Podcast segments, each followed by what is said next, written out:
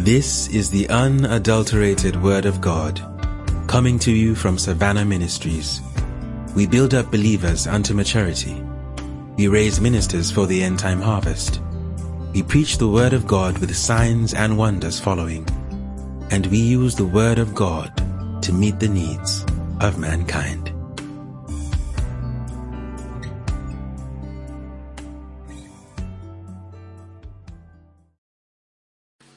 You know, yesterday, um, when Rev said I was going to bring a fresh message from the oven, I said, okay, amen. Uh, it's fresh. you know, so I, I've been stoking the fire, baking the bread. It's just that it's not ready. Amen. No, but but I I really sense in my heart to speak prophetically to you this evening. Um, you know, a lot of times people interpret the prophetic anointing to just to foretell things. But if you understand the ministry of a of a prophet, especially in Hebrew terms. One who is called to be a prophet, number one, is primarily uh, the word prophet is a generic name for man of God. Anyone upon whom the anointing has come, that God has consecrated for the people. You know, the Old Testament refers to such people as prophets. That is why uh, the term man of God sometimes interchangeably is used as prophet in the Old Testament. Some prophets in the Old Testament did not tell, did not foretell anything, did not even see anything. And uh, I know that in our Bible sometimes we classify them as major prophets and uh, minor prophets. None is major, none is minor. They only spoke according to the volume of what was revealed to them. But one thing with all of them is that the, they were inspired to speak. And um, if you read First Peter chapter four, you are you actually see that the whole prophet, the concept or the office of a prophet, are we together? Primarily is directed towards revealing Christ. So if you read the Bible, Amen. If you read the Bible, First Peter four eleven, it's there. It's to reveal Christ. This is all that the Spirit of Christ that was in them was yearning. Are we following now? He was yearning, you know, to just reveal Christ one way or the other. Either if a prophet, some of the prophet had very interesting experiences. Are you with me? Some were asked to go marry, uh, marry a wife who left them. Are you with me? Just because God wanted to reveal something. And you know, that wife will leave. How many of you know the name of that prophet? Hosea. Amen. You know, and God will say, go back and bring her Oholiab, and then she will leave again. And God will say, go back to that house of unfaithfulness and bring her back. And you know, it happened three times. And you know, the Bible tells us all that was pointing to something. The man was not seeing anything. If your wife leaves you, you will not be seeing anything into the future. You know what I mean? If your wife runs away from you, there is nothing about future there, but it's pointing to Christ.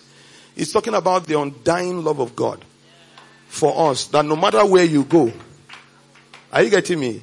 God will go to any length to get you back. Are we together?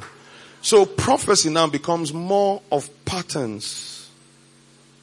More of patterns that point towards something. Are you with me? That's why for, for Jews, everything speaks volumes under the old covenant. The sacrifices spoke volumes. The seasons, the calendars, the people they met, they all pointed towards Christ. But the good news is this. That which their spirit was yearning for, we have come into the fullness of it. That's why whatever we say today is from the Spirit of Christ. Amen. We are living in the fulfillment of what has been prophesied for years. What people have been seeing and have been talking about. Right from when God spoke to Adam. Are we together? In the Garden of Eden. And he said that the seed of the woman, not the seed of the man, because men don't have seed. Women don't have seed. But he said the seed of the woman will do what? Will crush the head of the serpent. He said it will bruise its heel, but it will crush the head of the serpent. That seed of the woman, are we following? That God spoke because it cannot come into being if it's not first what? Spoken. It has to be spoken for it to come to pass. So the first prophet in scripture is who? Is God himself. He's the one who set the pattern. And listen now, from that pattern, we can see everything aligning. That means anyone who takes after the order of God to speak, glory to God, is actually speaking, will actually be speaking and revealing the Christ one way or the other. Moses revealed it in the things that he gave to the people. It's all about who? It's all about Christ. And the devil kept looking for the seed of that woman. Kept looking for the seed of that woman. Listen, we come under this illusion that the devil knows everything. He knows, he doesn't know everything. Let me shock you, he doesn't even know the future. The only way he gets to know the future is the way you open your mouth and you speak. It's by your own belief that he knows that something can happen to you tomorrow. That's why as a believer, when we say, guard the words that you speak, we're not just trying to teach you some mind science. I was talking to one of my pastors in the car yesterday when we left the morning session. And we're going back. He said, look, pastor, when you begin to look at faith in God and trusting God, people say it's metaphysics. I said, because it is metaphysics. It is metaphysical. That's what it is. It's just that our confidence is in God. Meta means to move. Metaphysical means to move from the physical. and you cannot talk about faith, are you with me? And remain in the natural. We are moving out of the physical. Because God is a spirit. And if you are going to relate with Him, you can't relate with Him on the natural plane. Am I talking to someone? So, the devil lives in this natural plane. Affects things here, but God has raised us higher. He has raised us higher. And he had to kill millions of babies in search of the seed of the woman. When, they, when Moses was born, he thought that was the seed of the woman that was spoken about. When Abel started taking after sacrifices, he thought that was the seed of the woman. So you see through scriptures, there's always a pattern of trying to do something, but consistently we see victory. Hallelujah. Glory to God. And when, when we begin to speak in meetings and when we say we're talking about, we're talking as prophets, are you with me? It's because from patterns we can tell exactly what's going to be. So we're not trying to make predictions to see whether they will happen or not. There are certainties. There are things we are what? We're certain. Things that we know. God gave me a word and he said to announce it to this house. There is a new sound. You didn't hear me. There is a new sound. Forget how tired you feel in your body. Forget how hungry you think. Forget how sleepy you think you are. There is a new sound. That's what I've been hearing in my heart. That's what I've been saying since morning. There is a new sound. There is a new sound. You know, when Reverend was talking about 28 years of God's faithfulness, you know, in a moment of time, I just stood there and looked at myself. I'm a man who God has helped. To be honest, I have nothing to boast. Sometimes, you know, when I close from certain meetings or I close from church and I'm going back home and people are saying, Pastor Arome, thank you for blessing me. God used to change me. I say, me. if you don't get back to that place, I always get back there. Amen. I always get back there. I'm always wondering. I play my own messages sometimes. I don't want to hear it. I, I, I, sometimes I don't feel like I bless me.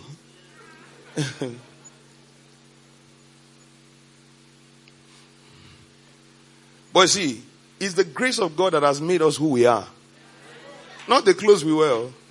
Nothing. It's the grace of God. I went to visit my son and um, He's in secondary school. So the first time I went to visit him, I, I, I was I came to the school and, you know, he's in a good school, praise God. And as I stood at the school premises, they said, who are you looking for? They said, who, who are you here for? I said, Sam. You know, they said, Sam, what grade? I told them. I said, okay, okay. Uh, you can check here, go to this class. I was supposed to have a meeting with his teachers. And because they were teaching me how to even pronounce his name because I was calling him Sam. They said, no, they, they said, oh, you mean Psalm? I said, hey. yeah, it's Psalm. even Sam was laughing. When, when, when he said, Daddy, they call me Psalm here. Don't, don't, don't call me Sam. I said, okay, Psalm, Psalm. You know, and I, I spoke with the teachers and, you know, they were just so proud of the boy. So I held him. I was coming back. So we went out somewhere to eat and I sat in the car. I was just looking at him. I was just looking at him. I said, ah, am I the one that is the father of, am I truly your father?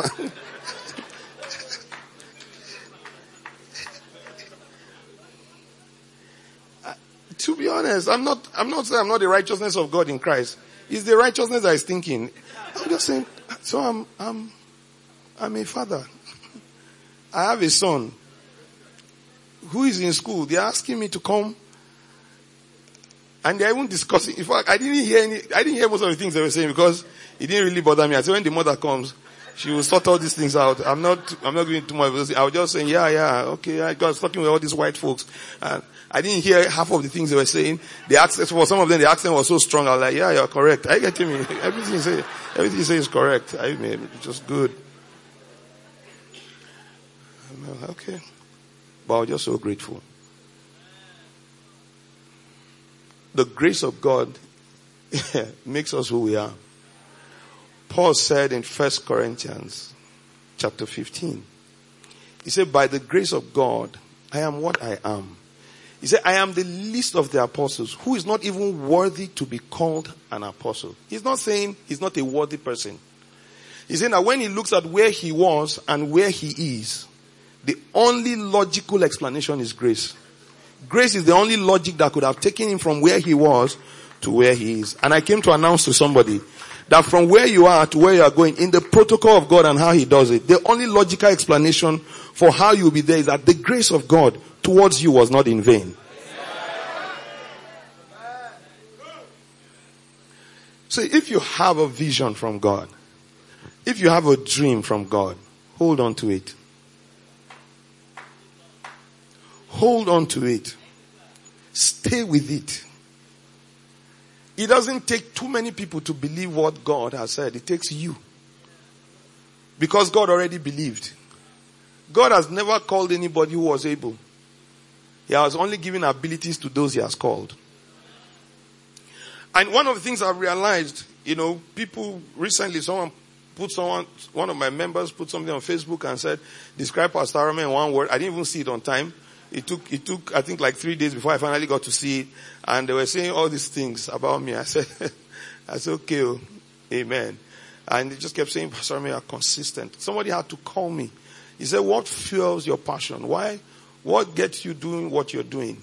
To think that you have been doing this all these years. Do you know when the person asked me, now dawned on me that I'm truly, I've truly been doing it all these years. Because when it is grace, are you with me? When it is grace, you will enjoy every process. You will enjoy the process. But one of the things you must do, you must have a steady focus. Someone asked me, what's the greatest thing you learned from Reverend Ada? I said, he's unparalleled word, focus. The things I've been hearing him say since I met him are the things he's still what saying till date. If you start having double vision, it means something is wrong with your sight. And the moment something affects your sight, it affects your whole body. A lot of you are here today, tomorrow you are there, next tomorrow you are here, hallelujah. Learn to stay focused on what God has told you. He wasn't guessing when he spoke to you. He was certain. There are times when I sit down, am I talking to someone? And I say, look, God, if you didn't think I could do this, you won't call me. There are many smart people many intelligent people, many sharp people. But you went through all those people and you called me. That is why When I approach whatever God has asked me to do, am I talking to someone? When I approach whatever God has asked me to do, I don't approach it like there's another person who would do it if I don't do it. You know, I always, I always tell people this. You know, people say, eh, if you don't do the will of God, He will bring another person to come and do it. That's not true. He didn't call you with an option in mind. He didn't call you with an option in mind. He didn't say if this person doesn't do it, then let's look for other what? Options. If this person doesn't do it, probably we'll get this person. No, he didn't call you with an option in mind. You were his first and final option. If you don't do it, are you getting me? He will carve out another person's assignment for the person. What he's doing might be similar to what you're doing, but you have actually left what he asked you to do. Before I formed you in your mother's womb, he said to Jeremiah, I knew you. I called you and I ordained you what? A prophet. So listen to me. If you begin to see yourself as bespoke for your calling, you will make a full proof of it. He saw, he saw me. You might not even believe I'm good enough for it, but he saw me. My primary comfort first is that he saw me worthy for what he has asked me to do. Glory to God. I just want to encourage someone's heart. Maybe because of those of you who have been ordained today. Amen. Do, do, don't, don't, don't size those who have gone before. They are running their race. You run yours. Run yours. Amen. Only project that starts from the top is a grave. Are you with me? From where you are, keep climbing. Keep rising. The path of a just man is like what? A shining light. It shines brighter and brighter as unto a perfect day. So I just want to say something to someone. Stay on the path that God has carved out for you. I say stay there. One day I was coming back from um, Boko. You know, what I saw today was really beautiful with Prophet Dan and all that. You know, where there's order, grace flows. Where there's order, grace flows. Grace doesn't flow anyhow.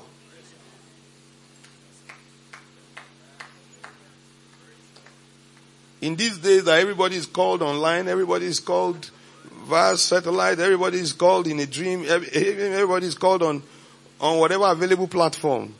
I know there are plenty ministers now with the advent of technology, e-ministries everywhere. If you have a telegram group and you have 400 people, God has called you. If you have 2,000 likes, are you getting me? What more do you need to know that God has given you a voice? Do not be deceived. There is no e-God. Hallelujah. He's still the ancient of days we're talking about. He still calls the way he calls. Hallelujah.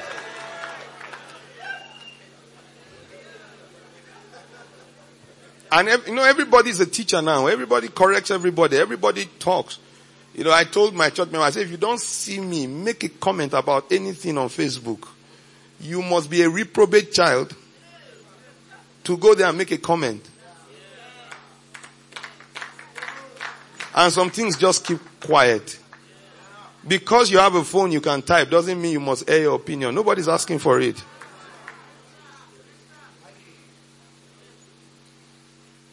But to still see order in the midst of chaos is a beautiful thing. I mean, you know that was lovely. That was lovely. And that's how it should be. Amen. And this is what God told me. He said, it's not the things happening around you. Guard your dreams. Guard the pictures in your heart.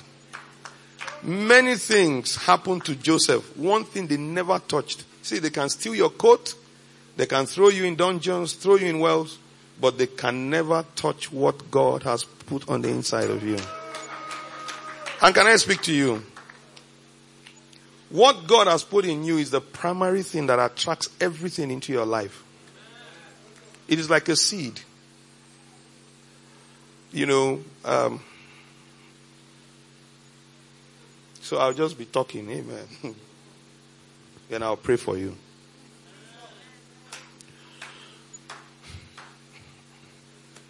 When you plant a seed, how many of you believe it's only water that helps it?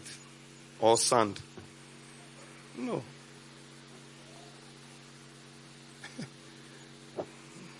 When you, when you plant a seed, that, that thing inside the seed, there's something in the seed that has been programmed to know what it needs. All you're doing is just creating the right environment for that seed to attract the things that it needs. Because there's nitrogen in the air that the seed needs. But how it's able to take what it needs from the air, from the soil, and from the water, you cannot do anything about that one. Am I talking to someone? In the same way, when God puts a dream in your heart, puts an idea in your heart, calls you and says, follow Reverend, follow this person. It's a seed. Someone listen to me. It's a seed. Now, if you keep uprooting it, keep removing it and checking how it's doing, it will never do well. Is that you must be patient to leave it there, to stay there. What you fail to realize that the things you are chasing are actually looking for where the seed is planted so that they will chase it. That's why Jesus said that the ground is your heart. The ground is your heart. You fail to realize that it's what is in your heart that is attracting what is happening around you. Once it's planted, it will begin to attract it. There are people around you right now, things around you right now. What you need to realize is that they are actually responding to what is happening where? In your heart.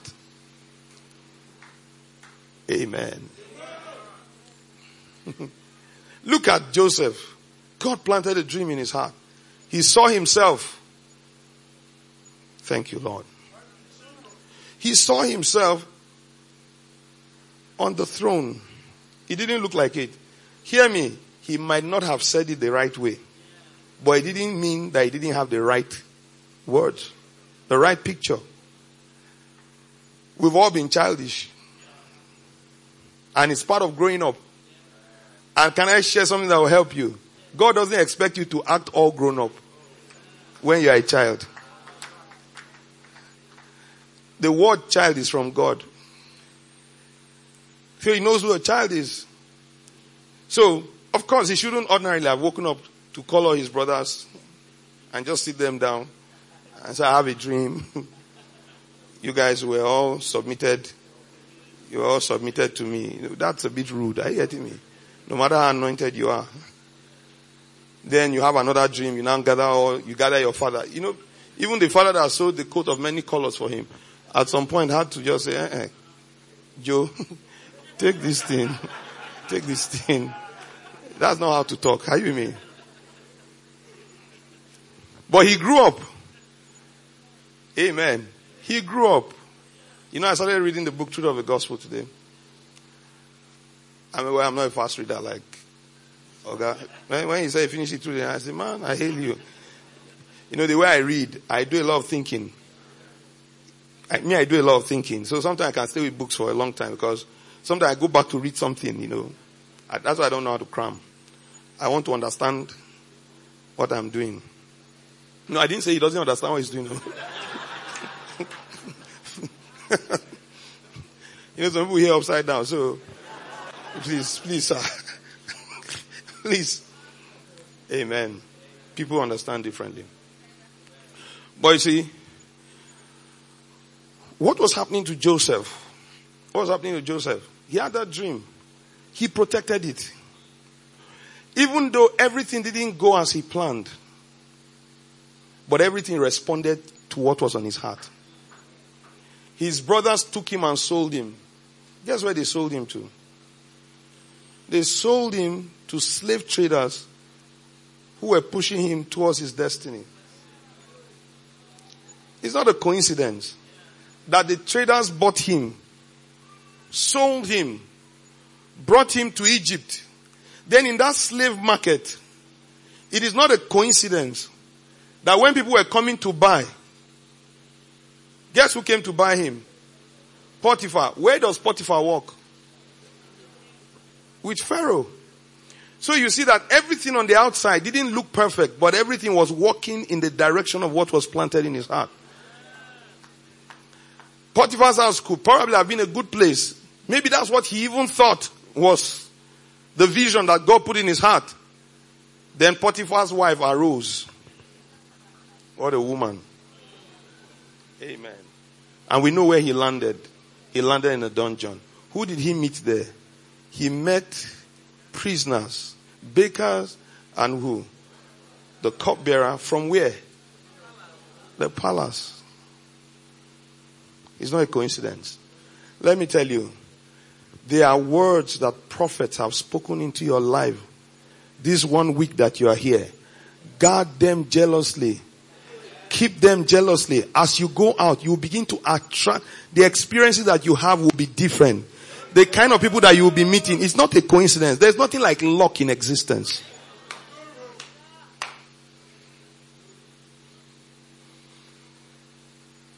Thank you, Father. That's how it's happening to someone. You know, a lot of times when things happen in people's lives, bystanders can explain it. Have you seen people explaining your own results? They say, ah, come. Is it not Sister Dupe? Come, let me explain to you. I was there. You know, some people are storytellers. I was there and I, in fact, she was standing by the door that day after coordinating. You know, the man, the, there's this man that sat down in, in the congregation. I, I was even sitting next to the man.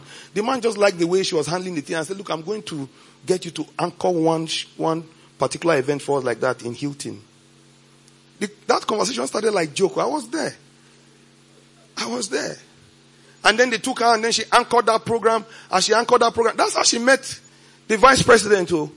And the vice president now she should come to one of their this thing. God talking with her and God that the husband is into IT. I said, I'd like to meet your husband. See everything that is happening today, eh, I was there. You see, they are explaining everything. They're explaining everything that happened. Sometimes, I me, even you, when they are talking about your results, you, you'll be wondering, eh, so that is how it happened. The question is that why is it not happening to you?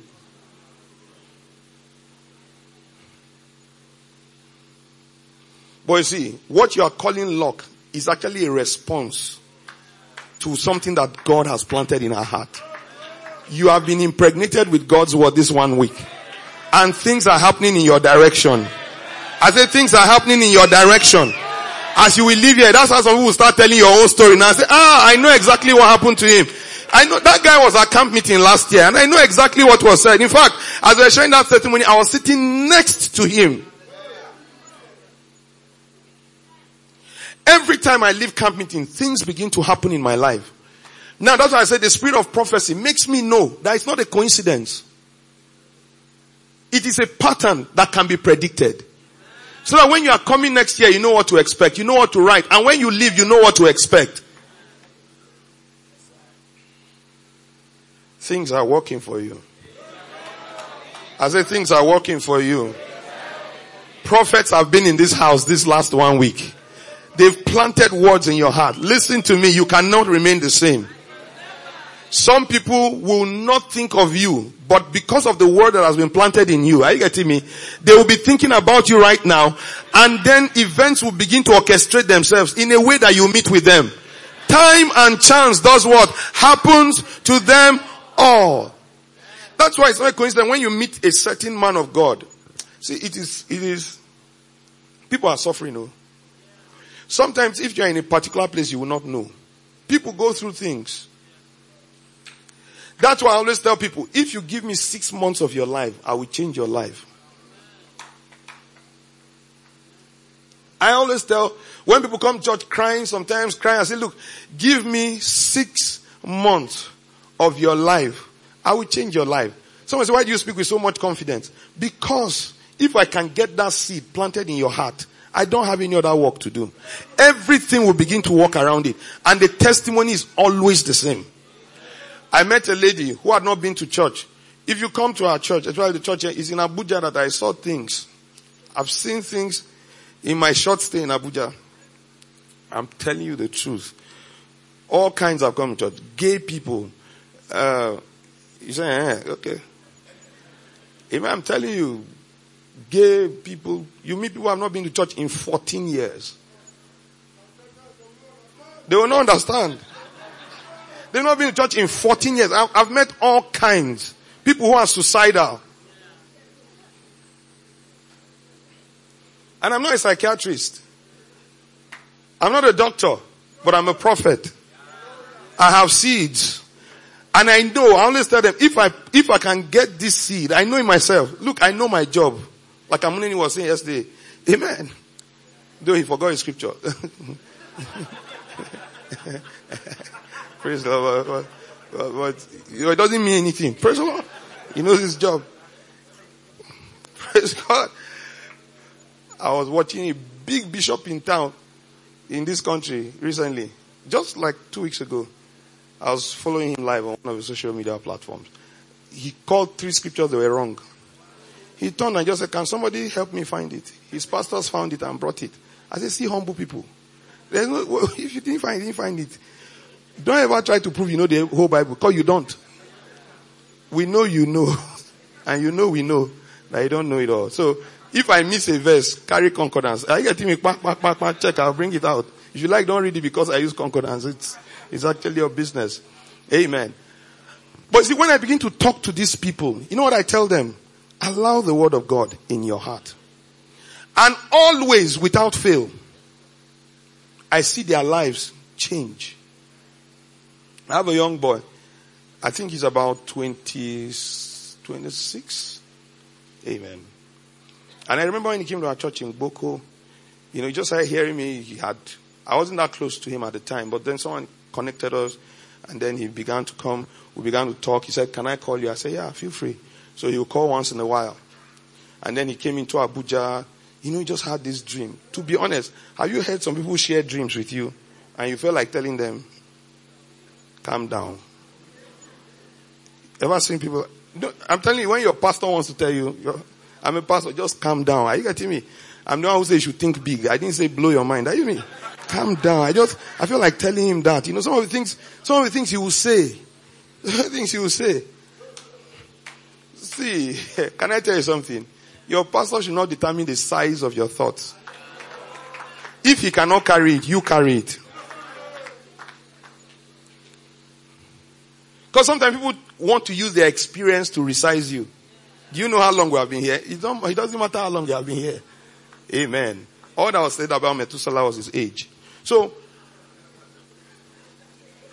I know, it, it, to be honest, I, I, don't have a problem with old age. I don't have a problem with age, but it's too big a deal in Africa.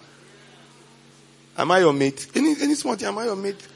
I know like the TV people say, I didn't touch your age. Are you me? because some people, the only bragging right they have is what? His age. Until you see our vice president shaking hands with Mark Zuckerberg. Did you see that picture? I bet you saw that picture of our president. When he came, our VP snapped with him.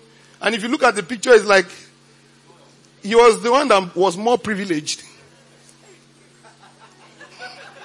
No, I'm, I'm, I'm entitled to my interpretation. Are you with me? But if you look at the picture, he was like, wow, Mark, it's nice meeting you. He didn't say, how old are you? See all this age. You see all this age. Results will disprove, will, will, will, will keep people quiet. Are you getting me? But what I'm saying is that this young man kept coming to church and kept doing some of the things you are learning here. Sowing his seeds. 200 naira. 500 naira. Sometimes I feel like just hold this one, gather it when, when it's He'll come, he'll just come and plant a seed. He'll, he'll get up. then this year I saw him in a federal executive meeting. So he took pictures. I said, I hope these pictures are not doctored. he said, Pastor, you said that God is bringing us to exclusive circles. See where I was sitting this afternoon. See where I was sitting this afternoon. I saw the minister of this, the minister of that. I said, okay, praise God. That is when I started believing.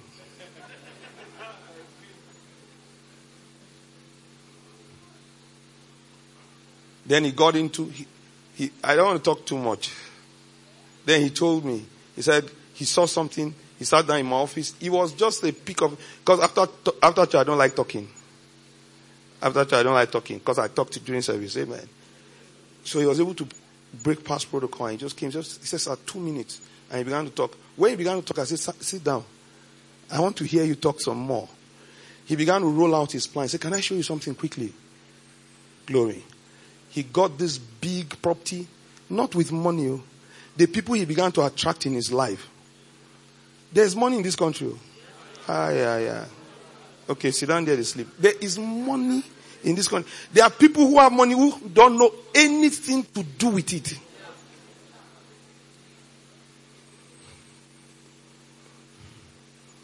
And he ventured into this business. Somebody say, you are not saying anything. That's how I'm keeping it. Amen. Ventured into this very big business. He's into real estate. And he brought some papers the other day. He said, I want to just give my first fruit. This is my seed. I said, wow. Amen.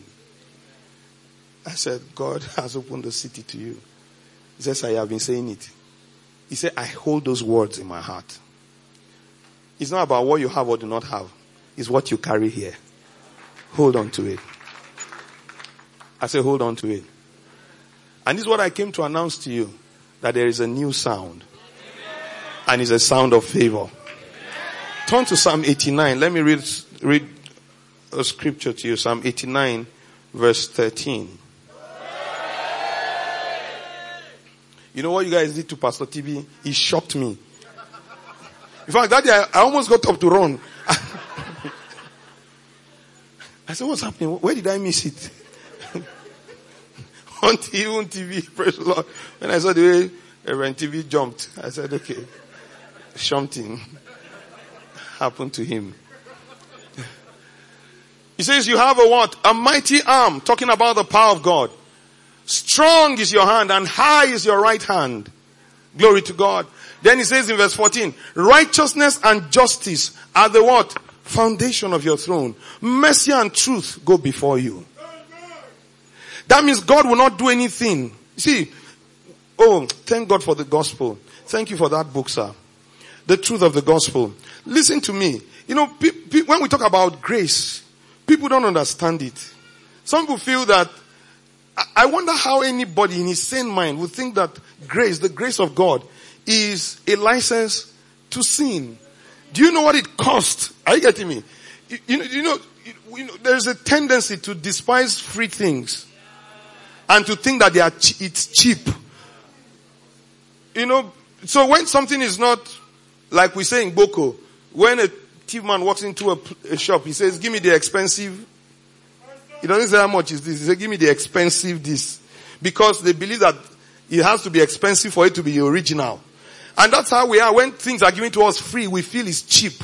Listen to me. The grace we put on our lips and we sing, are you getting me? Came at a high price. Reverend Moses said something yesterday, or I don't know whether yesterday or today. Praise the Lord. He said that sin makes what? The blood of Jesus precious.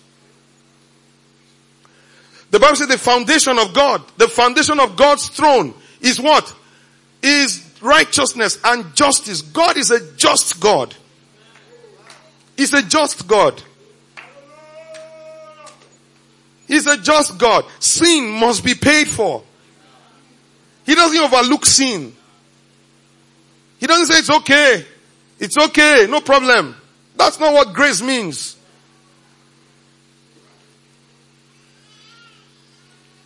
Have you ever wondered when Adam sinned? You know, religion. For many years in church, I wondered, I said, what is it, what, what was so bad about eating that fruit? That it didn't pain God like that. Are you getting me? They've eaten my fruit too. Are you me?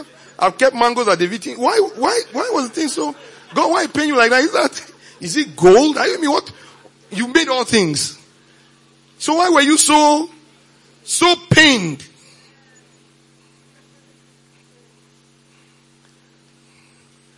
Amen. If Adam took God's wife, are you mean some of those meats, you can say, okay, hi, eh, this one is taking it too far. My son Sammy, we were watching a TV program. Nepa took light. He said, Daddy, I said, what? He said, Nepa is taking this thing too far. taking it too far. So one ordinarily say, okay, what is it? But I, I don't want to go into all the theology of the gravity of what Adam did. Because the Bible says to whoever you choose to yield your members to, you become a slave to. It was more than the fruit. Adam was actually saying, from today, Satan, you are my God. That's what actually what he did. In obedience, it was worship. That's why worship is obedience. The day he did what the, what the devil told, he was in full knowledge of what he did. That is satanic worship. Am I talking to somebody? He actually worshipped Satan. He didn't that he just took the fruit and he ate. Remember, hallelujah, when Eve ate, nothing happened. Because God does not demand accountability from whom he has not given what? Responsibility. It was not to Eve he spoke, it was to Adam. And the Bible tells us that while Eve was having a conversation, what was Adam doing? Standing right there watching. What a wicked man. Sisters don't marry cowards, don't marry evil men. but see, it's the moment Adam ate. Listen to me. The moment Adam ate, God said what? The Bible said their eyes open. Let me shock you. That's why we are married to Christ, yeah? No matter what we eat, oh. Nothing do also. Oh. no matter what we eat. It is the grace of your husband, Christ Jesus, that is protecting you. Are you with me? It, that is what is protecting you. But the if Jesus makes a U-turn, this whole thing has ended. Oh, but thank God he has sworn never to. Hallelujah. But the moment he ate, it's just, I want to make a statement and I'll be done. The moment he ate, he worshiped the devil. And this is what I want you to get. Hallelujah. If I take Pastor Joe's cup of juice and I break it, he says, Pastor, I be very careful with this cup of juice. I, it's okay. I, he said, be careful with it. Then I hold it. Let's say it mistakenly broke, or I broke it by omission or commission. Listen, I don't think a cup, a glass is too much. I don't know whether it will stop me being invi- invited again. Amen. I don't think they are going to say pay for it. No. If, if, I, if I want to, if I'm, if I'm overreacting, they say, no, Pastor Arome, it's okay. It's just a cup. I think that's what I think they will do here. Amen. There's love. Praise God. They'll say, calm down. Pastor Arome, it's just a glass. We'll, listen now. I want you to get something. Calm down. It's, it's a glass. No problem. You can do what? You can go. But can I tell you something? Telling me to go doesn't replace the glass. If that glass must be replaced, if I come here tomorrow and I see another glass, somebody did what? Paid for it. Even if somebody brought it free, the person that brought it free paid. Even if it's the company that gave it to you, it cost the company something to pay. Meaning, are you getting me? Sorry is not enough to correct what Adam did in the garden. Somebody has to pay. But what we are saying here is that Adam, there is no way Adam would have been able to pay. Much more because God didn't create Adam to pay. Mm-mm. He created Adam to have fellowship with him. He created Adam to love Adam. He created Adam, are you getting me? To fellowship with him so that he could replicate Eden wherever he went to. He wasn't made to pay. And somebody has to pay. This is the central point of redemption. God now says, no problem.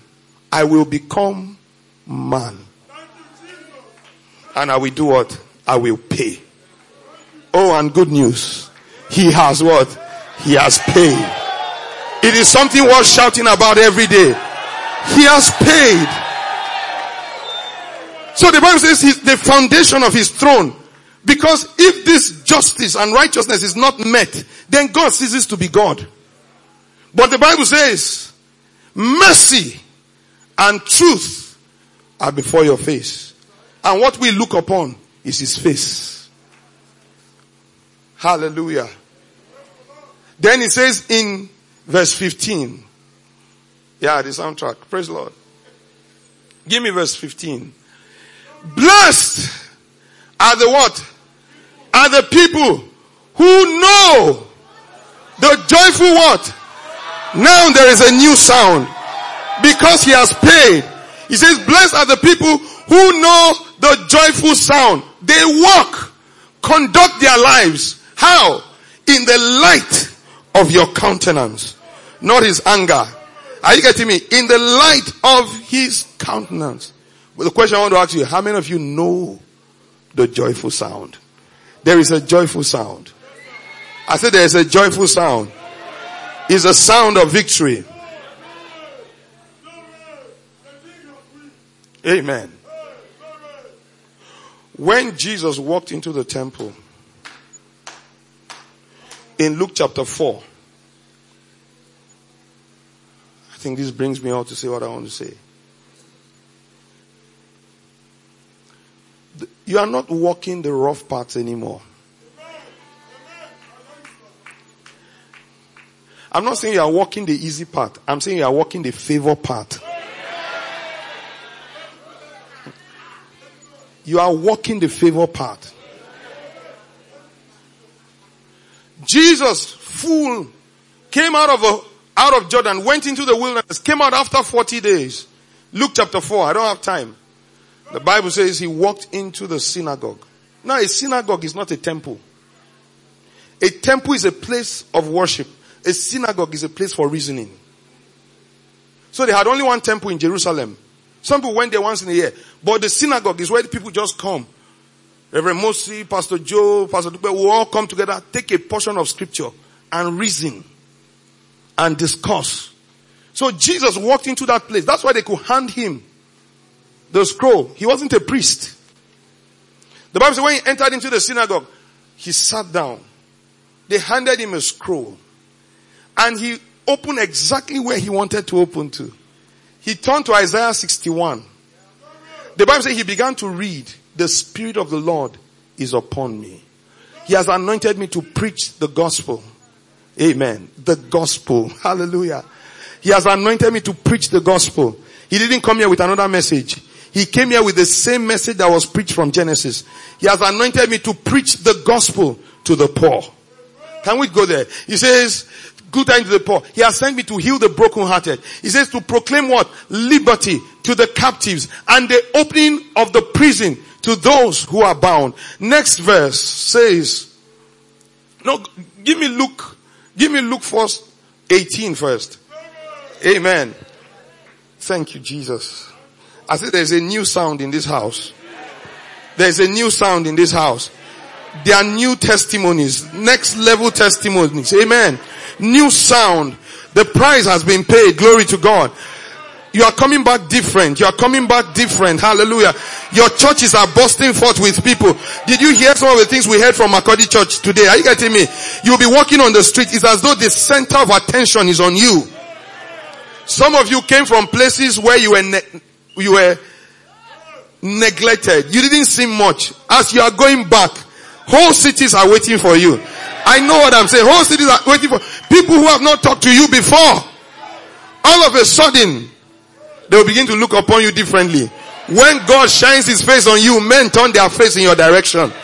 The Bible says he has sent me to heal the brokenhearted, to proclaim liberty to the captives and recovery of sight to the blind, to set at liberty those who are oppressed Look at verse 19. To proclaim the acceptable year of the Lord. Then the Bible says, if he continued, he didn't continue, he stopped there. He closed the book. He gave it back to the attendant, sat down. Then eyes of all those in the synagogue were focused on him. Now explain what you want to say. Because that's the culture of the synagogue. You read it, then you do what? You explain. You know what made this particular place intriguing? Give me time, round up, amen. This is the last night. Kill and go. We're not killing anybody here. so it's like, Rev gives it to me, I read it, I say, sir, have it. Then everybody begins to look at me. Because not every scripture you just read. Now, what makes this interesting is this. Jesus didn't read everything. If you go to Isaiah 61 verse 2, it talks about the acceptable year of the Lord and the day of his vengeance. Jesus deliberately read to the point of the acceptable year of the Lord, left out the day of his vengeance. Because what he came to announce is the gospel. The vengeance of our God is not in the gospel of our Lord Jesus. Why? Because the vengeance of our God has come upon Christ. He knew he was the one going to consummate everything that that scripture stood for. Then look at what he says. He turns to the people watching. And he speaks to them and said, today, today, not tomorrow, not next week, today, this scripture is fulfilled in your hearing. You would expect that they will carry him up and hail him. That almost cost him an untimely death. Why? The acceptable year of the Lord is the year of Jubilee. It happens once in 50 years. When I was in secondary school, we celebrated 25 years in 1989. And I can't forget, then they painted the whole school. The alumni were going to come. Everywhere in school was sparkling. For the first time, we ate meat.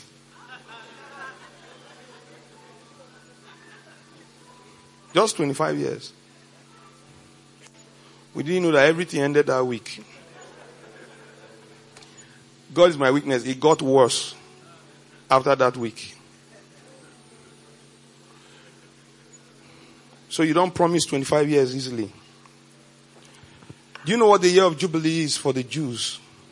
It is a year of release.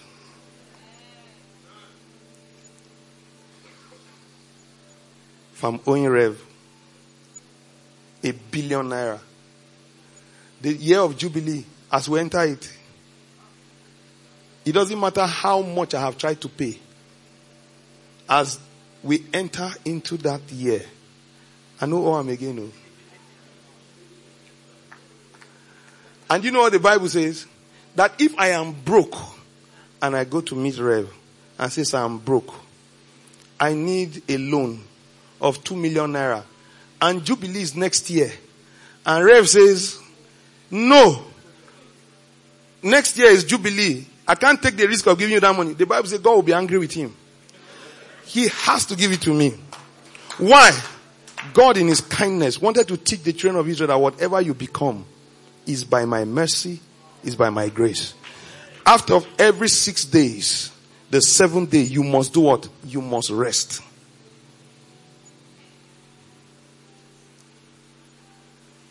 I'm not trying to make a doctrine out of it. Those of you who can't come to church because of work, it will make you richer.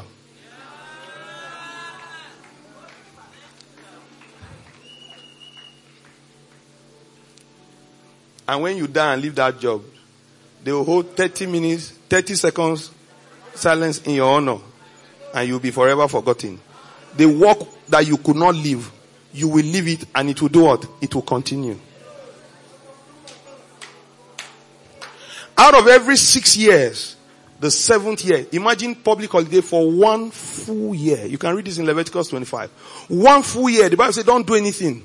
Allow the land to follow. He said, and in case you become scared, God will provide such a harvest in the sixth year that you can eat on the seventh year. Are you getting me? Why you eat for the eighth year. Then God says after every seven sabbatical years, you have 49, right? He now gives you another year called the what? The year of Jubilee. The year of release. That means in the 48th year, there is an abundance that comes that will keep you in the 49th year keep you in the 50th year, then in the 51st year while you are planting, you still have eating. The next time you are going to eat, hallelujah, is in the 52nd year. Meaning that you are going to have three years harvest, supply in one season. In one season. Imagine not going to work for three years and nothing goes wrong. Imagine not just that, that everything you have lost is restored back to you. Imagine that every opportunity that was lost in 49 years is restored back to you in one year. But how does that happen? The priest will take a ram, go and offer it up as a sacrifice. Thank you, Lord. When he offers it up, the people wait outside. They can't come inside. So the priest has bells and fruits on the tassels of his robe. Cause you can't enter the high holiest of all. He enters on behalf of the people. Then as he's doing the sacrifice, if God accepts the sacrifice, the priest comes out. The way you know he's still alive is that as he's doing his work, you'll be hearing billing, billing, billing. Anytime you hear billing, that means he made it. Gbelen, he's still alive. If you don't hear Gbelen after a while, you don't rush inside to check. They tied a rope around his waist. So if you don't hear after a while, guys, you begin to do what? You begin to pull it out. That's how you bring out the high priest. So for safety precautions, he's going inside. They tie his waist. But every time the high priest goes there once a year on the day of atonement and he comes out, people are waiting. Those who are owing, they are waiting. Those who they loan money from are waiting. Those who have been going through all sorts, they are, everybody is waiting. The moment the sacrifice is accepted, what the priest does is to take, hallelujah, the horn of the ram that was killed. Not another, then he will take that horn and do what? As a shofar, he will blow it. The moment he blows that sound, he doesn't need to do anything. Once you hear it, there is a release. There is a shift. All kinds of things begin to happen. Amen. Sick bodies begin to straighten out. In fact, that year was said to be a utopic year because some of the amazing things that happen. You will see crippled people all of a sudden rising up as they are hearing the sound of the shofar. Listen to me. Jesus is your high priest who went into the holiest of all. He offered the sacrifice. That day he resurrected. We didn't have to go inside to pull him out. Glory to God, church. He walked victoriously. He came out proving to us that sin has been fully what? Paid for. But that is not all. He took the horn, which is the gospel, which is the truth of the gospel, that all your sins are forgiven, that the price has been paid for you. And he began to blow that shofar. I bring you good news today. Anybody who hears that sound steps into a jubilee season. That's why when the eyes of all the people were fasting on him, Jesus looked at them. What he was saying is that today, this scripture is fulfilled where? In your hearing. Meaning the shofar the high priest blows is what I'm blowing for you. I'm blowing it right now. But you see the mistake is that they didn't know it. They didn't know it, so they left there with their sicknesses. They left there with their diseases, and the Bible said he could not do many miracles there. Instead of being excited, guess what they said?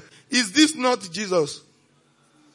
Look at, in fact, scripture tells us uh, that they said, look at the gracious words coming out of his mouth. So they knew that those words were words of grace. Meaning you don't have to suffer. You don't have to walk. You can have restoration of it. They knew it was grace. But you see, they didn't know the sound of grace. Something has been programmed in them. You have to get, you have to merit everything you have. Are you getting me? You have to work on your heart. You must go through the processes. But I bring somebody good news. Hallelujah. Processes are, com- are, are strong because of you. There is an overlapping event, overlapping of event taking place in your life. Can I announce to someone? Some of you are standing here. There are many in your field, in your company, who have been going ahead of you, but head in my heart, glory to God. The anointing of God's Spirit will come upon you. It has rested upon you. Start taking your steps. Start taking your steps. They are going with chariots. But guess the good news? You will be waiting for them at the gate of Jezreel. You will be the one waiting for them. I have seen this over and over. It is not who started 1st It is not who started first. It is not who went first. It is the man carrying the anointing. And if you know the sound of God and the eyes of God are upon you, as you are living here, glory to God, you will be waiting for others where they are running towards. If all of them that day had believed, they would all have been healed. It was the sound, but they couldn't hear it. They didn't know it. And Jesus said to them, were there not many widows? There were many widows in Israel. That means this provision that was meant for them, nobody in Israel partook of it. Why? They held on to the law. But there was a woman in a pagan land called Zarephath. To him was the prophet sent. I told you that's the ministry of prophets. Hallelujah. They come to make announcements. Then patterns begin to repeat themselves. When Jesus was talking to them, he brought patterns. Patterns. He said to them, a widow. Number one, the widow is from Zarephath, a pagan nation. But she heard the sound. She believed it. The results were there. Then he said, were not many leprous people in Israel, but to none of them was a prophet sent. Except to who? Naaman, the Syrian. They say, who are you? They got angry. See how works harden the hearts of people. Let me speak to you. Amen. God sent me here as a prophet to announce to you that joyful sound that Psalm 89, 15 talks is what I'm blowing here tonight. You can either say, ah, I'm tired, oh. I am tired. I'm tired. Six days. I beg, we don't try. Others even left on Thursday. I have tried. But if you understand this sound of what I'm blowing, hallelujah. It's so interesting that all you need to do is hear. See how God made it so simple. If you hear it, it is done. If you hear it, it is done. When the children of Israel gathered around, when they gathered around Jericho, can we all get up? This is what I want to do tonight.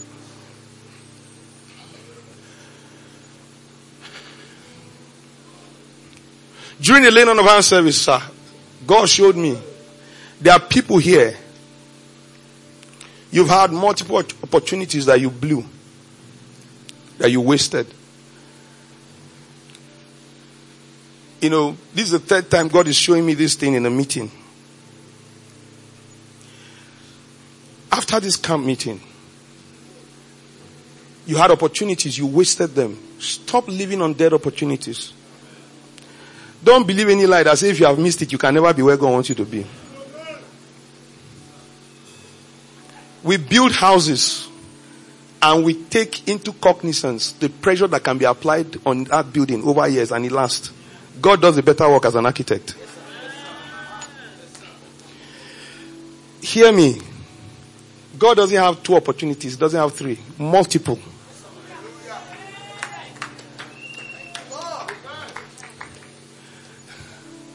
You don't understand the power of grace. Grace is dogged, relentless. They told us grace stands tall.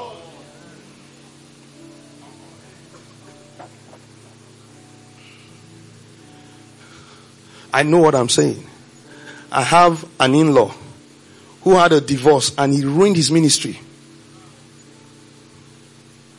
Anointed man. You were there sir, three years ago, he was at Faith Adventure.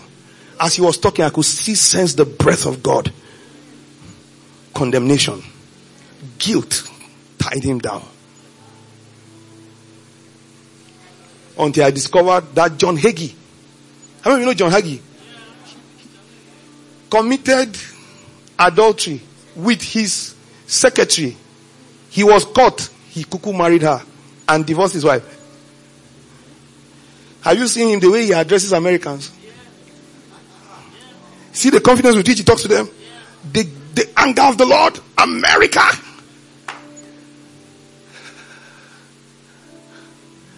I'm not saying leave your wife. I'm not leaving her anywhere. Amen. Till we die we die here. Amen. Praise God. See John Hagee. Do you know that Joel Osteen, amen, that their father had the first wife? John.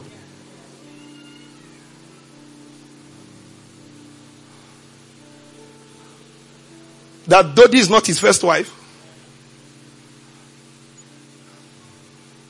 With a child.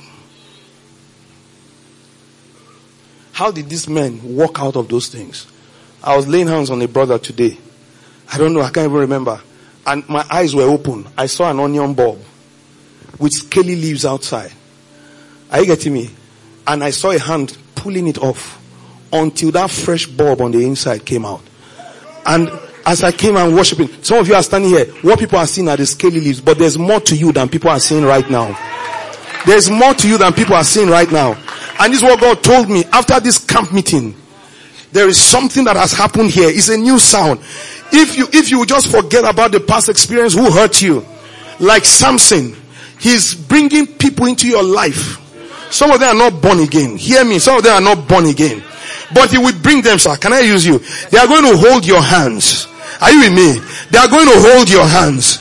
They are going to take you to the, where the structures of those industries are standing Am I talking to somebody? And those people will take your hands and put them on the structures. Now, this is what I want to tell you. Don't ask God to give you just one more chance. Amen. No, no, no. If you ask for only one, you will get only one. Ask and say, Lord, now you have brought me to the place of my planting. Let your grace begin to reveal everything you've said about me. I stand in your righteousness. I stand in your blood. I stand in everything that your word says I am. And as they bring you there, push. Hallelujah. I see the industries collapsing into your hands. I see them collapsing into your hands in the name of Jesus. Because the walls of Jericho were standing. They were standing. They were standing. No one went in. No one came out. Then the Bible tells us that God told them move round and blow the shofar. Go and read your Bible. It is the ram's horn. It is the gospel that will bring down those strong walls. I see some of you getting up in the night and just dancing around. Hallelujah. You will get up, you will jump, you will shout. They will ask you, what are you doing? Why are you doing what you're doing? But stay at it. I say stay at it. Stay. God knows there are many nights I have danced. Many nights I, I will listen to messages. Praise the Lord. Just dancing around my room. You can ask my wife. There are times we'll be singing. We'll just be dancing around the room. I'm sure our neighbors will wonder, what is wrong with these people? But when you know the joyful sound, it doesn't matter whether you have a shoe or not. It doesn't matter whether you have a job or not. When you know the joyful shout and you begin to shout with it, can I speak to somebody? You shout it. You declare it. You look at four, five members in your church. You go back in the night. Am I talking to somebody? You shout it. I know the joyful sound. I know what has been done for me. I know what God's word has said about me. The Bible says you are walking in the light of his countenance. Then from nowhere, suddenly everybody will begin to look for you. Will begin to call you. This is how we win our battle. It's not by struggling. It's not by trying to appeal to people. It's by taking what Jesus has done. Hallelujah.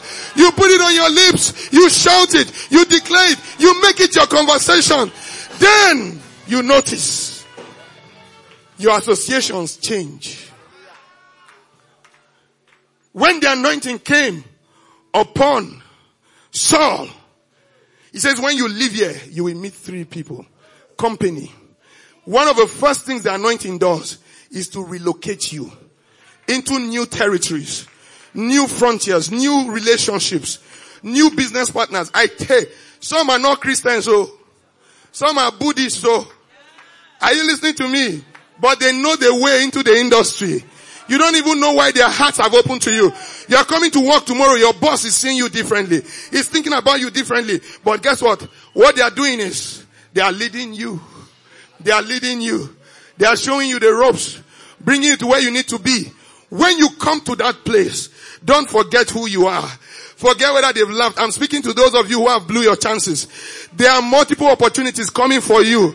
That's why here in my heart there is a new sound. Put your hands on those columns and say in the name of the Lord Jesus, hallelujah. Begin to push it, begin to push it. If you push at first, it looks like nothing's happening. Keep doing what? Keep pushing, keep pressing, keep talking, keep declaring because the industries are falling to you. The cities, they are falling to you. Hallelujah. So tonight, can you lift up your voice? Amen. And lift up a shout of victory here.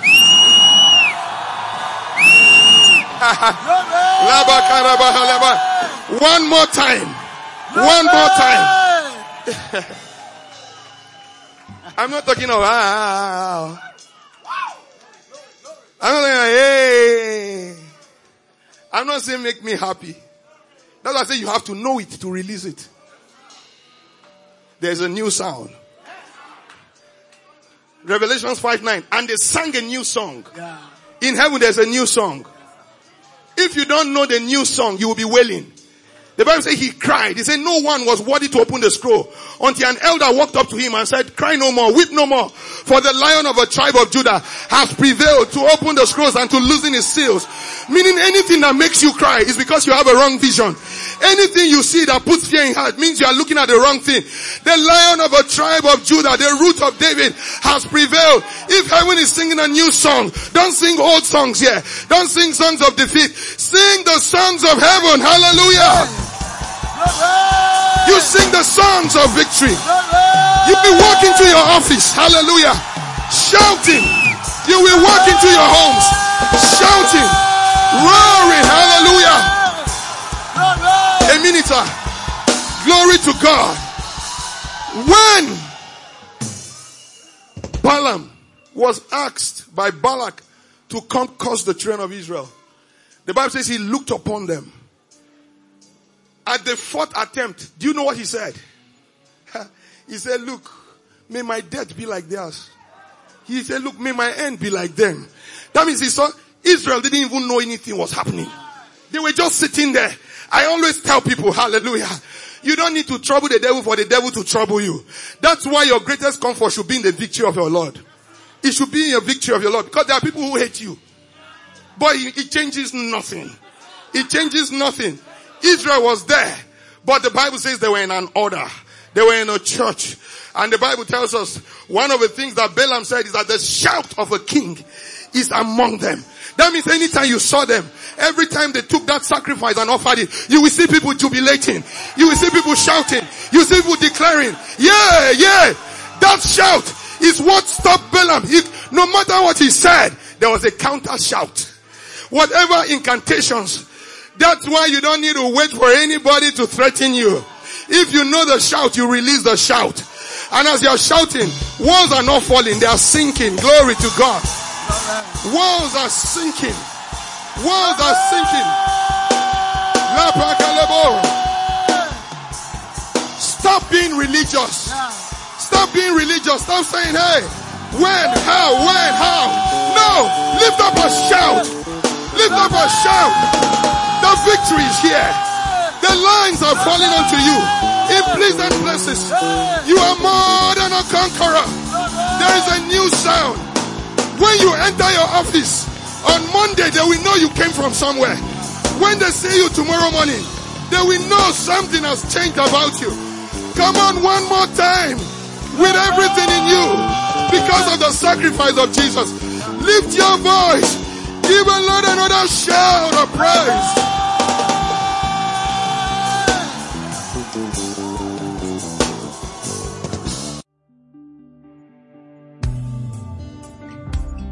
Thank you for listening.